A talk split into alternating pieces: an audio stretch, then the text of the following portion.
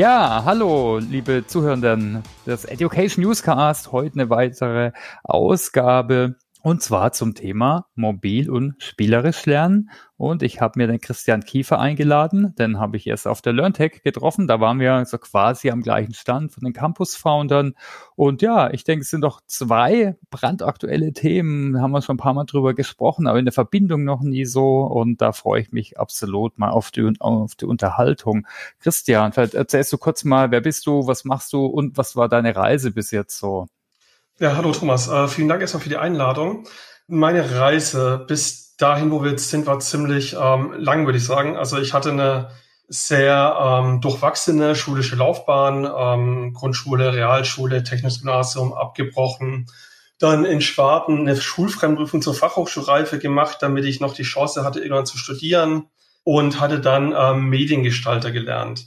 Das hatte ich dann zwei Jahre gemacht und auch ganz viel in dem Bereich Kinder- und Jugendkommunikation gearbeitet. Also zum Beispiel in einem Unternehmen, die Sachen gemacht haben wie Mercedes-Benz for Kids oder Lufthansa for Kids oder Pombear, wo auch ganz oft irgendwas ähm, spielerisch ähm, erklärt wurde, wie zum Beispiel bei Mercedes-Benz for Kids, wie so ein Motor funktioniert, hat mir riesen viel Spaß gemacht und ähm, für Grafiker war aber die Zeit so ein bisschen schwierig und ich hatte immer so ein bisschen Fable für Programmieren und habe dann an der Hochschule für Technik und Wirtschaft in Berlin angefangen, internationale Medieninformatik zu studieren. Das war 2003 und äh, bin dann dort so ein bisschen auch in den Bereich E-Learning reingerutscht als studentischer Mitarbeiter ähm, habe dort gearbeitet und dann auch 2007 meine Diplomarbeit zum Thema spielerisches mobiles Lernen mit Quiz in virtuellen Communities geschrieben. Äh, lustig war damals noch meine Studiengangsleiterin, die kam so ein bisschen aus dem Bereich E-Learning und fand das Thema eigentlich ziemlich schlecht und wollte es auch überhaupt nicht akzeptieren. Konnte es dann trotzdem mit ein paar Professoren machen und ähm, hatte dann auch 2008 den deutschen E-Learning-Innovations- und Nachwuchspreis damit gewonnen hatte dann auch überlegt, ob man damit nicht ein Startup, ein Produkt machen kann. Aber ähm, das war einfach äh, viel zu früh. Also 2008 ist gerade das iPhone seit ein paar Monaten auf dem Markt gewesen. Und äh, genau, damit hatte ich es dann beerdigt, ähm, hatte als Entwickler in ein paar Startups gearbeitet. Das war auch immer etwas wie virtuelle 3D-Community oder einen, ähm, eine Fußballmanager-App, die wir programmiert haben. Also auch immer wie, noch in dem Bereich ähm, Gaming geblieben und hatte dann 2015 mit ähm, Kollegen überlegt, ob wir nicht Wisser, das war damals äh, diese Diplomarbeit, als Produkt und als Startup zur Marktreife führen. Dann hast du praktisch deine Diplomarbeit, ne? Heutzutage nennt man sowas eine Masterarbeit. Ja, wir waren auch der letzte der ähm, Diplom. Bologna-Reform. Okay, okay. Und hast du die praktisch produktisiert, äh, ne? Okay, genau. Cool. Also es gab zu dem Zeitpunkt auch schon so ein paar mhm. Quiz-Apps, aber die fand ich jetzt so rein optisch und eben von diesem spielerischen Ansatz ähm, sehr mhm. low level. Und deshalb haben wir gesagt, komm, wir machen das richtig und eben richtig auch als Spiel. Okay. Ja, ich glaube, damals war doch auch das, äh, das WhatsApp äh, relativ in. Also war das so eine Anregung auch? Also geht es so in die Richtung? Vielleicht kannst du ein, zwei Worte sagen, auch zu jetzt im eigenen, äh, eigentlichen Produkt, was ihr dann entwickelt habt. Also es gab dann, äh, wie du meintest, ich glaube, Fleo Media hießen die aus Schweden, die dann dieses mhm. große Quizduell gemacht hatten. Damals dachte ich mir da auch, als ich das mal von mitbekommen hatte, dass es voll durch die Decke geht, äh, das ist ja praktisch das, was wir äh, oder was ich damals auch schon gemacht hatte. Das war, glaube ich, auch so 2014, 2015 rum, als es dann äh, aufkam. Mhm. Und ähm, ja, ich meine, ich dachte halt auch immer so, für mich war Lernen immer ein bisschen schwierig, zumindest wenn es jetzt nicht ein Thema war, das mich interessiert. Und ich bin auch in so einer Familie groß geworden, wo dann zusammen Wer Millionär geschaut wird. Und es hat immer Spaß gemacht. Und dann dachte ich eben, komm, das, es muss einfach gehen, dass man die Themen, die man auch fürs Leben lernen soll, auf so eine spielerische Art mit so einer App lernt und einfach dabei Spaß hat. Und ähm, wenn man da mal auf die auf das Konzept schaut, also damals, als ich angefangen hatte, das ähm, während des Studiums zu entwickeln, war der Gedanke eigentlich nur, was kann ich überhaupt auf so kleinen Smartphones anzeigen? Also das iPhone äh, 1 war halt nicht wirklich viel Platz drauf. Mm. Und äh, Web-Based Training oder sowas war damals komplett undenkbar. Und so eine Quiz-Sache ist halt auch was Kleines, was ich überall darstellen kann.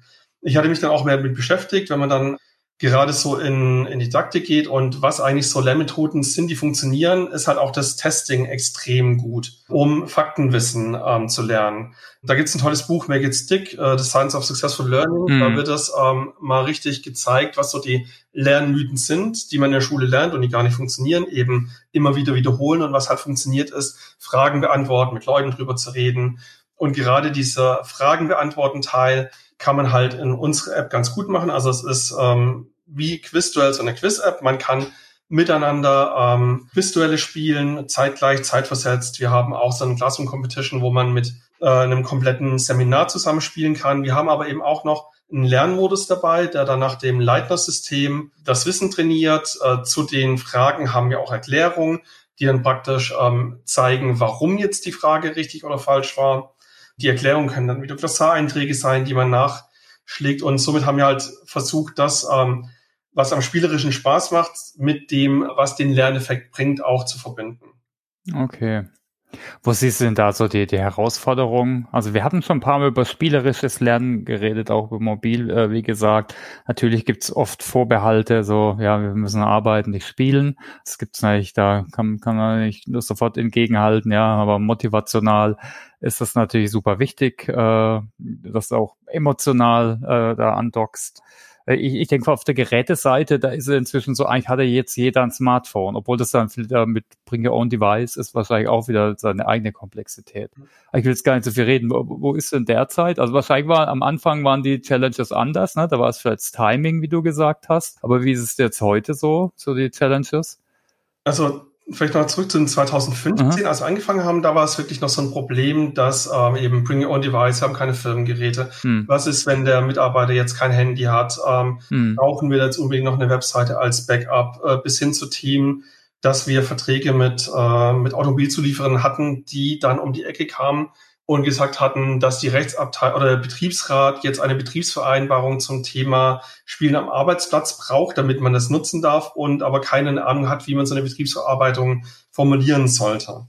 Wir hatten dann auch bei unserem äh, ersten großen Kunden wenn es um diese Spielerische geht, hatten die auch ähm, die Einstellung, wir wollen erstmal unseren Mitarbeitern was Cooles geben zum Lernen. Und ob die jetzt das super dabei lernen, war denen wirklich gar nicht wichtig, haben die uns alles auch im Nachhinein gesagt. Ähm, aber die wollten halt mal was richtig Cooles machen und sind auf dem Weg ähm, dann praktisch auch rangegangen, haben dann aber auch irgendwann mal gemerkt, dass es funktioniert. Und gerade bei Umfragen mit den Nutzern war dann auch ziemlich schnell klar, dass die wirklich ähm, Inhalte haben wollten die zu ihrem äh, Beruf passt. Das war am Anfang Zielgruppe auch ganz viele Auszubildende und die wollten dann halt auch dann die Prüfungsvorbereitung da drin haben. Mhm. Ähm, mit Bring Your Own Device ist das, finde ich, in den letzten ähm, sieben Jahren auf jeden Fall viel besser geworden.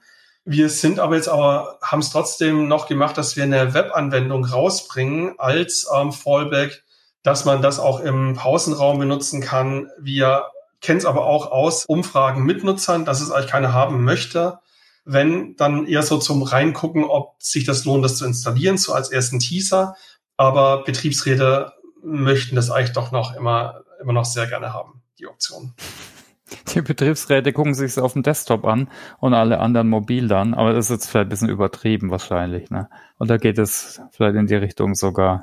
Also es ist, muss ich auch sagen, viel besser geworden. Und ich meine, bei uns ist es okay. auch so, wir sind, ähm, die App ist freiwillig. Also der Gedanke ist auch, ich mag jetzt niemand zum Lernen zwingen und da irgendwelche Pflichtkurse drin haben. Das ist in der Regel wirklich eine freiwillige Ergänzung zu dem, was man sonst macht. Und äh, das ist dann natürlich für die Unternehmen auch nochmal ein bisschen einfacher ähm, beim mhm. Betriebsrat, dass es eben eine optionale Geschichte ist und man das nicht machen muss. Obwohl ich muss es sagen, aus meiner jetzt persönlichen Lernererfahrung, äh, also wir haben in unserer Firma auch Compliance-Kurse. Also ich, ich denke, auch die könnte man cooler machen. Ja. Zum Beispiel nur, nur ein Quiz anstatt langweiligen Content, der eh Common Sense ist. Aber ich glaube, das wäre ein anderer Podcast. Ja, und ich meine gerade, weißt du, eine Sache, ähm, Compliance, ja. da geht es auch darum, das machen die Leute jedes Jahr immer wieder. Ja. Und kennst du eigentlich schon. Und das hat auch so eine Quiz-Geschichte ganz cool, dass man es halt einfach dann noch mm. Fragen dazu hat. Dann eben sieht, äh, was wusste ich denn jetzt nicht, kann da noch mal reinspringen und kann halt viel optimierter lernen, als so zum Beispiel in Best Rating von vorne bis Ende nochmal nachmachen, äh, durchmachen zu müssen. Mhm. Ja, da können wir doch mal drauf gucken, oder? Wo sind so die Use Cases für so einen Ansatz? Also ich könnte mir vorstellen, Onboarding, Compliance oder was nutzt ihr denn am meisten oder eure Kunden? Also, wo es natürlich am besten ist, auch um den Erfolg zu tracken, ist die Ausbildung. Also, wir haben mhm. Kunden, die haben die komplette Prüfungsvorbereitung da drin und haben halt auch gesehen, dass die, ähm, die äh, Azubis dadurch bessere Ergebnisse haben und zwar signifikant bessere und äh, auch die DOFA-Quote dann ziemlich schnell sinkt. Also gerade auch für ähm, Azubis, die so ein bisschen lernschwach waren und auch so ein, wie kann man sagen, äh, sich selber nicht als äh, die klügsten äh, sehen, die hatten auch so eine Art Lernmodus. Äh, ich kann das als Spiel machen, fühle mich dabei nicht, nicht beobachtet, konnten da wirklich viel machen. Abgesehen davon haben wir aber auch ähm, Kunden, die benutzen das ähm, für Trainings für Vorstände mit Themen wie Compliance, Whistleblowing bis hin zum Kunden wie dem Bauernverband Südbrandenburg, die damit Bauern äh, oder die größte ähm, Schweizer Polizeischule benutzt es auch für Themen wie Verkehrsrecht ähm, oder Waffenrecht. Okay, also ganz breit gefächert. Und wahrscheinlich, ne, also du kannst wahrscheinlich jetzt keinen komplexen Motor oder ein SAP-System drüber lernen, aber gerade so Überblickswissen, Regeln, also alles, was über so ein Quiz abbilden kannst. Genau, und ebenso die Nacharbeitung. Wenn ich jetzt äh, ein supergeiles mhm. ähm, Training hatte oder ein tolles WBT, und mich halt danach dann damit nicht mehr beschäftige und so ein WBT mache ich in der Regel da nicht nochmal durch, ist es halt auf, auch gerade auf das, ich spiele mit den, mit den Teilnehmern an dem Seminar dann nochmal Duelle, ein ganz guter Punkt, da nochmal reinzukommen und das, was ich irgendwo gelernt habe, dann halt auch zu festigen. Ja, Transfer praktisch, ne? Als, äh, als Use Case. Das ist auch cool, ja. Okay. Genau ja, manchmal läuft ja auch mal was nicht so toll, wie man denkt. Ne? Man redet von Fails oder eher von äh, Lernerfahrung.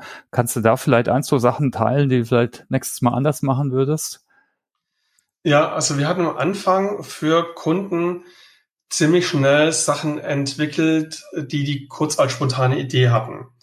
Und dann eben auch unser Produkt ähm, weiterentwickelt in die Richtung, das hat dann teils Monate gedauert, um dann festzustellen, als es dann entwickelt wurde, dass der Kunde das dann doch nicht so dringend braucht und hatten da eben viel Zeit investiert in eine Sache, die nicht unbedingt nötig war. Wir kommen auch schon aus der agilen Entwicklung und gucken, dass wir ähm, möglichst iterierbare ähm, iterierbar ausliefern können mit kleinen Verbesserungen und da sind wir so ein bisschen von abgekommen in manchen Phasen. Da halten wir uns jetzt wieder mehr dran. Und äh, genau, das ist auf jeden Fall was, wo wir zukünftig äh, mehr drauf achten. Mhm. Und ähm, wir hatten auch in, in letzter Zeit gerade im Bereich Umstellung auf neues System doch auch viel mehr Zeit gebraucht, als wir ähm, veranschlagt hatten. Und das sind so Sachen, die, die taten schon mal weh. Also so eine Quiz-App ist dann schon doch sehr komplex, äh, wenn es in die Tiefe geht. Okay. Nach vorne sieht es einfacher aus, was hinten dran ist, das ist dann meistens dann nicht mehr ganz so einfach. Das ist meistens bei Software. Vielleicht deine Tipps für Praktiker, äh, wenn sie jetzt sagen, ach, ich wollte, will so, so spielerisches, mobiles Lernen so stärker etablieren bei meinem Kunden, bei meiner internen Zielgruppe. Hast du da ein, zwei Ideen oder Tipps so aus deiner Erfahrung? Also was ich denke, was ein Spiel auf jeden Fall machen muss, es muss halt wie ein Spiel aussehen und nicht wie, äh, wie eine Abfrage oder ein äh, Lernkurs, sondern also gerade wenn man Nutzern sagt, das ist ein Spiel und das ist dann so ein bisschen, also da das ist eine normale Lern-App mit ein paar Badges dran, das äh, kommt, glaube ich, nicht gut an. Und genauso in Hinsicht auf ähm, Design. Leute erwarten von, von einem Spiel einfach ein hochwertiges Design. Das haben halt die guten Spieler. Und ich denke, wenn man aber dann damit äh, rumkommt und sagt, man bietet der Zielgruppe äh, etwas, was cool aussieht und was zumindest den Anschein macht, Spaß zu machen, wird, denke ich mal, eine App immer die Chance bekommen. Und äh, wenn man mhm. also das. Ding aufmacht und es äh, sieht optisch erstmal schlecht aus, dann kenne ich halt viele Leute, die machen es direkt wieder zu. Und dann hat das System auch keine Chance. Also in diese spielerische An Aussehen und Prinzip insgesamt ins Design zu investieren, äh, schade, glaube ich, da überhaupt nicht. Okay, ja, cool. Ich meine, gutes Design schadet nirgendwo. Das äh, ist ein sehr, sehr guter Punkt. Äh, Gerade also das Erwartungsmanagement. Ja, ich habe noch mal eine Rückfrage, Christian, äh, so nach dem Why, warum du das machst oder warum du denkst, so spielerisches Lernen äh, Sinn macht. Also ich bin selbst auch absoluter Fan, aber hat jeder so ein bisschen eigene, eigene Theorien. Vielleicht kannst du mal deine teilen. Also ich fand gewisse schon immer spannend. Also wie gesagt, auch diese Wer Millionär-Geschichte und hatte auch ähm, alles an Quiz-Apps, glaube ich, mal genutzt und kam dadurch, durch dieses auch Duelle spielen auf Themen, die mich davor nicht interessiert hatten und über das Quiz ähm, ich dann aber ähm, gedacht habe, okay, das ist vielleicht doch nicht so interessant und ich bin jemand, wenn ich das dann interessant finde, dann gehe ich, ähm, gucke da weiter, google vielleicht ein bisschen, schaue mir Videos dazu an. Und ich denke halt, es ist ein, so diese spielerische mit Quiz ist dann ein cooler Punkt, um mit dem Thema zu konfrontiert zu werden, wie zum Beispiel auch mal Compliance, ähm, dass ich jetzt von Grund auf nicht so sexy finde, dass ich, dass ich mich damit beschäftige, über das Spielen komme ich da aber rein und gucke dann vielleicht auch mal genauer hin. Also was sind da die Zusammenhänge? Und dann kann so ein Thema, was am Anfang vielleicht erstmal, wo ich mich gar nicht mit beschäftigen würde, habe ich dann den ersten Kontakt gehabt und vielleicht merke ich dann auch, dass es mich doch mehr interessiert. Und das hatte ich schon mit ein paar Themen gehabt. Ja, okay, ja. Ja, ich habe gestern äh, Gespräch mit Günter Ohles äh, zufällig gehabt und er hat auch noch einen guten Punkt gemacht. Der liegt eigentlich auch auf der Hand, äh, habe ich nie so gesehen. Ne? Also Menschen, die lernen wollen, die besorgen sich eh das Wissen. Aber es gibt doch eine große Zielgruppe, die wie, wie so auch immer äh, nicht so viel lernt, nicht so gerne äh, sich updatet lernt. Und ich denke gerade mit sowas Spielerischem, mit einem einfachen Zugang, wo auch wirklich Spaß dabei ist, und es geht jetzt hier nicht um virtuelles Bällebad, äh, aber schon um, um eine schöne Mischung, äh, also zwischen Lernen und, und Spaß haben und ein bisschen Wettbewerbscharakter noch. Also solche Menschen kriegt man damit sicher ein bisschen einfacher, wie mit einem formellen langweiligen, sage ich mal, jetzt äh, Web-based Training oder so. Fand ich auch nochmal einen guten Punkt eigentlich. Ne? Ja. Ja, gut. Aber wir können vielleicht nochmal über auf mobiles Lernen äh, äh, mal drauf gucken, weil ich denke, äh, solche Apps werden ja zum Großteil, wie erwähnt, auch über mobile Devices äh, benutzt, äh, also Smartphone oder Tablets. Wie siehst du denn da so den Status? Also aus dem Bauch raus kann jeder sagen, der Kinder hat. Ich habe drei. Äh, die nutzen nur noch das Handy oder maximal Tablet? Das andere hat man Laptop maximal, um Filme zu sehen auf YouTube oder so. Aber wie siehst du so den Status? Das hat sich ja schon eigentlich entwickelt über die letzten Jahre, oder? Jetzt ja. speziell im Lernkontext. Also gerade bei den Kindern, ich habe auch zwei, ähm, acht und zwölf. Mhm. Und wenn ich denen Buch gebe, äh, dann ist es schwer, die damit zu motivieren, äh, zu lesen. Aber wenn ich denen Handy gebe und es ist einfach nur digital, geht es schon mal viel besser. Und ähm, so zwecks auch Erwachsene. Es gab, glaube ich, 2000 17 rum irgendwann den Switch, in dem Spiegel ähm, mehr auf dem Handy ähm, gelesen wurde als im Browser auf dem Desktop-PC am Bildschirm. Und äh, das ist natürlich jetzt noch äh, viel krasser geworden und äh, auch viel mehr auf Handys äh, von den Statistiken her, weil gut, die Handys sind ja auch immer größer geworden und äh, haben ja bald schon kleine ähm, Tablet-Formate. Und deshalb, also ich denke, man kommt da nicht wirklich mehr drum herum, das für äh, mobile Geräte anzubieten. Weil die Realität ist halt, dass, dass es auf mobilen Geräten genutzt wird. Und wenn ich zum Beispiel auch von einem Mitarbeiter möchte, dass der ähm, zu Hause nochmal irgendwas nachliest, lernt oder so, dann glaube ich nicht, dass irgendjemand auf dem Sofa geht und da seinen Laptop auspackt und hochfährt, sondern dass der halt im Idealfall das Tablet anmacht, das Handy anmacht und äh, darauf dann ähm, direkt ähm, loslegen kann. Ich habe gerade äh, parallel gegoogelt es, wenn man die Statistiken anguckt, dann ist es auch nochmal viel krasser. Ne, 2015 war Anteil der mobilen Internetnutzer war 54 Prozent und 2021 äh, war es schon 82 Prozent. Ja. Ne? Also ist natürlich krass. Ne? In Firmen vielleicht noch nicht ganz so stark, ne? aber genau also solche Use Cases, wie du beschrieben hast, abends nochmal eine Nachbearbeitung oder so, äh, ist natürlich sehr niedrigschwellig auf dem Handy. Ja, und ich meine, es sind halt auch so Zeiten, die man das super nutzen kann. Also wenn ich mit, mhm. mit, dem Zug zur Arbeit fahre, wenn ich irgendwo zu Geschäftsterminen mit dem Zug bin, wenn ich irgendwo Wartesituationen habe, dann ist es natürlich auch ideal, ähm, das Handy kurz rauszunehmen und damit zu lernen. Kennst du noch andere Ansätze? Also Quizzes ist jetzt ein Use Case oder ein Ansatz mhm. für mobiles Lernen. Klar, Video, nicht zu vergessen, Podcast, sehr wichtig. Ja. Also das haben wir 2008 angefangen, ohne Witz, so mobiles Audio. Aber kennst du auch andere Sachen mobil? Na, ich, äh, Chatbot-Apps habe ich mal coole gesehen, wo man mm. Gesprächssituationen durchspielt und dann zwischendrin auch wirklich äh, Entscheidungspfade hat, die man da benutzen kann. Äh, es gibt noch Leaderfy, die machen so eine äh, Management-Simulation. Ich glaube, die sollte auch auf Tablets funktionieren, was ich recht cool fand. Ähm, Savi, mit denen hattest du gesprochen, die haben auch so ein bisschen spielerischen Ansatz mhm. und Nachbereitung. Ich glaube, da gibt es auf dem Markt inzwischen schon ganz viele coole Sachen. Ja, ganz toll sind die Sprachlern-Apps. Also die sind total, ja. also weit fortgeschritten schon. Also gerade pur mobil und nutzen auch Sprache natürlich auch. Also so reinsprichst, ob es jetzt äh, Bubble ist oder oder Duolingo. Also das ist immer absoluter Best Practice, finde ich. Oder sicher außer Fitness-Apps, ne? Die sind auch äh, ja. mobil und da kann man auch einiges von lernen. Ja, also ich wäre so mit den Fragen äh, jetzt durch, bevor wir vielleicht so zu Fragen äh, zu dir kommen.